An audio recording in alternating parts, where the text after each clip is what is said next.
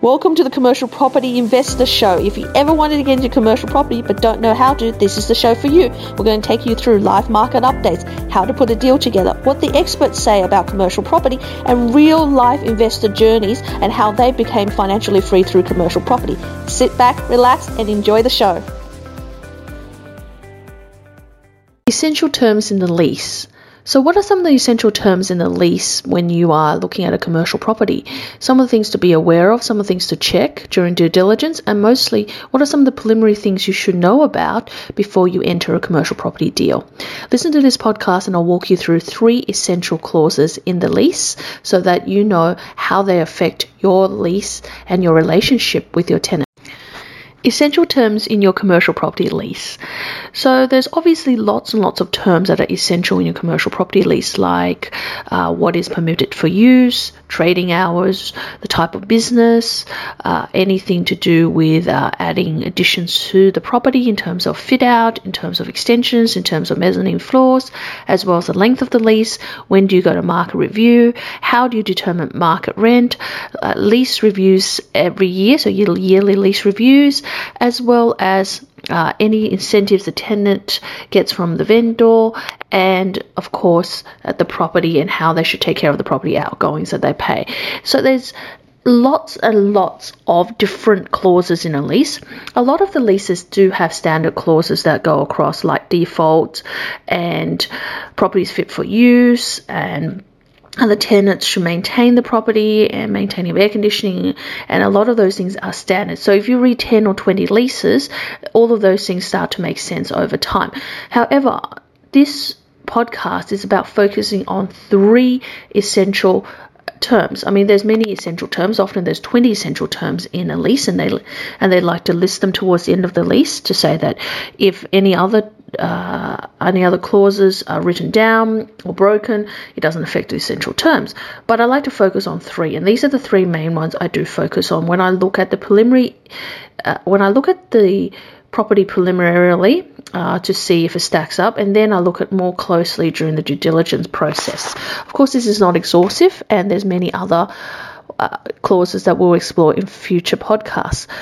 But number one, the one thing I always look at is outgoings. So this is the number one clause I go to straight away as soon as I get the co- the contract or the lease. So it depends. Sometimes I don't get the the lease in full before I make an offer. They only give us snippets of it. I rather I give them a um, a more of a I guess a contract. Uh, and with a images of the, the schedule of the lease. So the first thing I go to is I go to the outgoing section. So the outgoing section lists how much of the outgoings the tenant pays. So if the tenant occupies a percentage of the property, so let's say 26% or 69% or 72%, then they pay a proportion to that. So it actually has a percentage. And if you have a multi-tenant, I like to add up the percentages to make sure it makes adds up to 100, or sometimes it adds up to over 100, and we have to adjust it. Uh, sometimes it's just under by 1%, and we have to figure out why. And sometimes it's just an additional error. So that's the one thing I like to check. Then after that, I want to go to the definition section of the lease and find out what exactly is part of the outgoings. So that's usually in the definition section or it's in a separate clause in the lease on outgoings.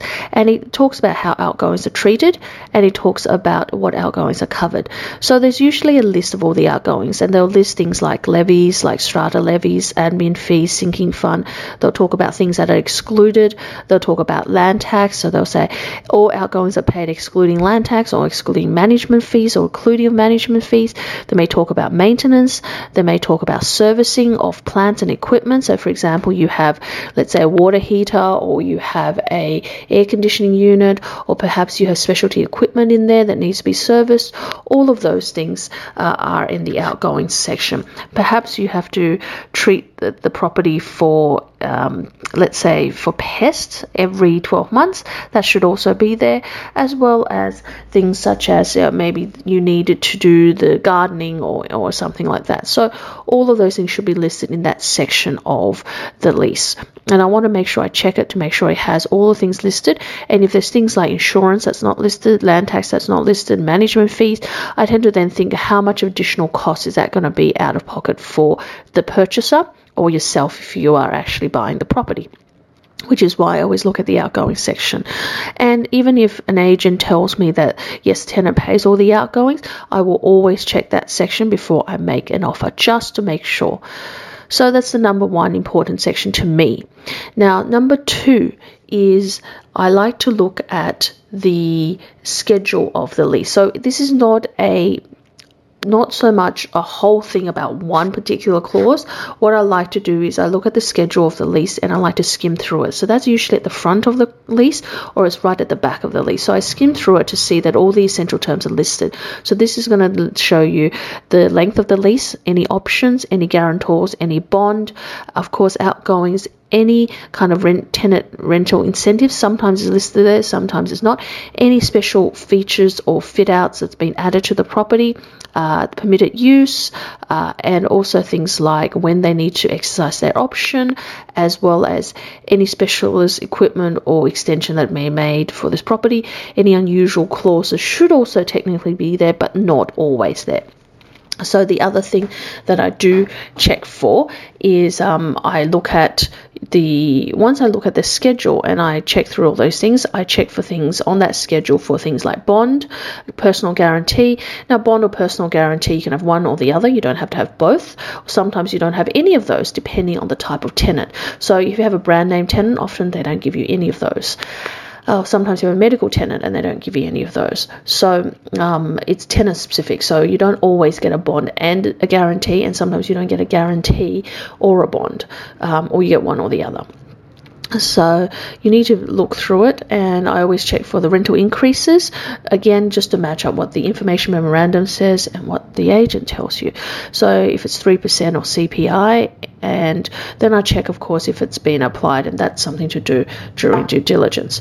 I check through things like uh, any things to do with the rental and and especially tenant incentives. So sometimes when they start the lease, the vendor often will give them a rent free period. Now that can be half rent for six months or rent free for three months, or they could exempt them from outgoings, or they could give them a reduced rent, so maybe half rent, or maybe you know one thousand dollars for the first three months, and then it goes up to two and a half, or it can be that they're putting in a grease trap or they're putting in a partition wall or they're putting in exhaust they're putting fitting it out with air conditioning uh, all of the things it could add up to giving them the tenant incentives. Now the reason i look at that uh, is that that potentially could cost you money if it's not settled at settlement. So you are not paid out. So the vendor doesn't pay you out that incentive or if there is additional obligations that is ongoing. So maybe you have to make sure that the plant and the equipment or the specialty equipment that's there or left behind is serviced every six months, or that uh, the air conditioning is serviced every six months, or that you have to replace, let's say, sliding doors every five years or 10 years. You may have to paint the premise, depending on the type of tenant. Then that is an ongoing obligation. You again need to work out how much that costs. Now, I like to find that clause and I then like to go to the corresponding section. So it might be, say, clause 15, uh, and that's listed in the schedule. I like to then go to clause 15 of the lease and read it and see exactly what that is and what that's implication to you. Now, it may be none because if the rent free period has been served and gone, that's fine. It may be something that's ongoing. So sometimes rent free is one month a year uh, for the next five years. Well, if you're buying the property in year three, you still have to honour two months rent free, and you want to get that adjusted as settlement. And that's one of the clauses I look at is definitely the tenant incentives, how that's been served, and clarifying that it's been done. And I find that really essential because it's ultimately about capital works and what is yours and what is the tenant at the end of the day.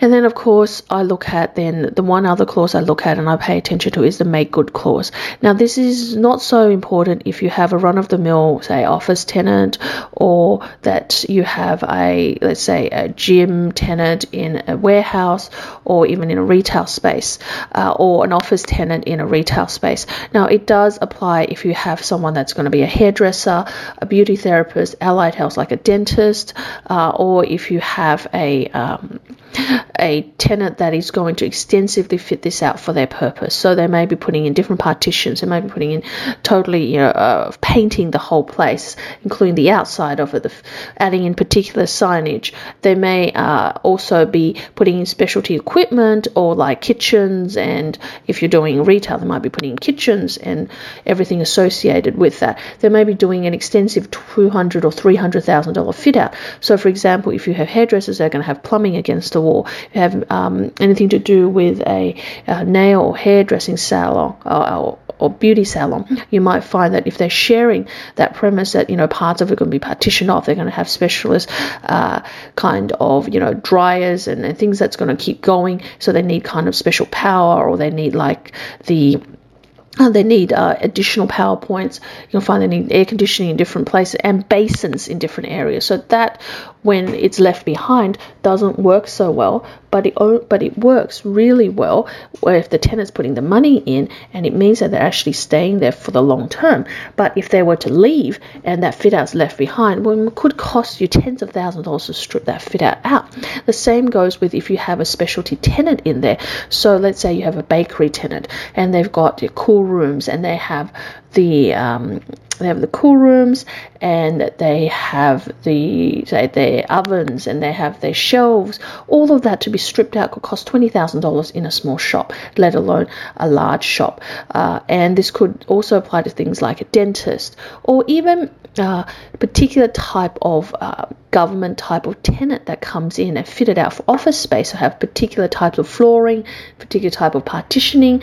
They might specially coat the windows. All of those things ultimately ends up costing you money to fit to actually rip them out. At the time, it looks great because the tenant's spending heaps of money in terms of the commercial fit out, but ultimately um, when they leave, that's when it becomes a headache. So you've got to be careful of that. And that's one thing I always check to make sure it's got a strong fit, a make good clause regarding the fit out, especially if it's a specialty fit out. If it's a run of the mill fit out, I'm not so concerned because then it becomes versatile. So an office space with say you have a 100 square meter office space and the tenant comes in puts two boardrooms or two office spaces in there.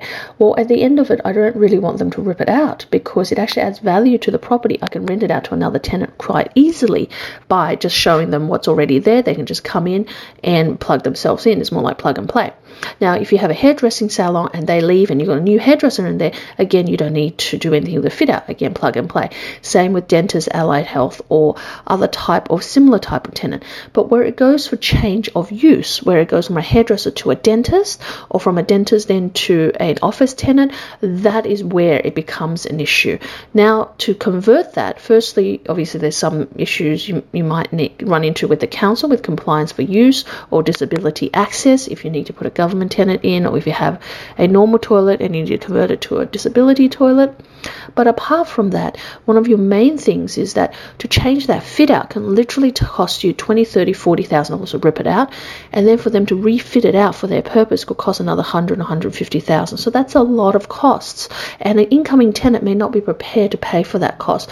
So you've got to make sure there's a strong make good clause so that if your old tenant is leaving, you can come to an agreement what they rip out and what they leave behind, and also then what you can rent the premise out to another tenant and whether that fit out is going to add extra value to your property or not. So if it's going to add value to it to your property and that by being there you can rent the property out for a little bit more or that those assets can be depreciated or that ultimately the property uh, are actually is in a better condition because of that fit out. So, for example, a disability toilet or a mezzanine floor could really add more lettable area in terms of the mezzanine floor. Disability toilet allows you to have government type tenant in there. Then it's worthwhile for you to actually negotiate with the tenant to keep it. And sometimes to even keep that that fit out in there, you may want to actually pay the tenant out of the fit out. You might give them an extra twenty, thirty thousand dollars at the end, which isn't really nothing, but it saves your tenant the money to to rip it out and it gives them some compensation for them spending a huge amount of money in the beginning. So it's all a bit of give and take when it comes to make good, so you really have to be careful of the make good provision. Now, a lot of agents aren't aware of that, so you have to really be on top of it for to do it. Otherwise, it is going to cost you money. So, one of the big things to do if you do want to site your property at any time during the time you own it, apart from the first time you bought the property is to fly up there when your tenant's about to leave, check out what's in the fit out, look at what the condition is. Of course, you can get a condition report and everything from the agent, but it may be actually worthwhile for you to go up there, see it, sight it, work out a plan of what you want to keep, what you don't want to keep, cl- eh, communicate that clearly to your outgoing tenant so that then you can have photos of what's left behind and then you know exactly how to tenant that property. So, all in all, those are the three clauses I look for uh, and predominantly check in the lease before I make an offer, and especially in more detail when I go through due diligence. Of course, I read through the lease in all from beginning to end, word for word, during our due diligence period, and we have a specialist due diligence team who does that. But in the beginning, when I make an offer, I check on those things as well. So if you are looking for someone to handhold you through the process and you don't know which how and which property to buy and how you should get started and you're really looking for someone not to just give you a property so that you just buy the one the first property that comes along but you actually want someone to help you with a strategy so that you can build out a portfolio rather than just one shot property then Helen Tarrant commercial property cash flow is the best way for you to go so reach out to me at helentarrant.com and find me on unicorn.com.au multiple ways to find me. I've got a YouTube channel, I've got multiple podcasts, and you can reach out to me, get on a strategy session, and I can walk you through and personalize commercial property for you and how you can build out a successful portfolio that replaces your active income with your passive income. So reach out to me, helentarrant.com or helen at commercialpropertycashflow.com.au. Thank you, and I look forward to speaking with you in the next podcast. Bye for now. You've been listening to Commercial Property Investor Show. Tune in to the next episode to find out how you too can replace your work income with passive income through commercial property.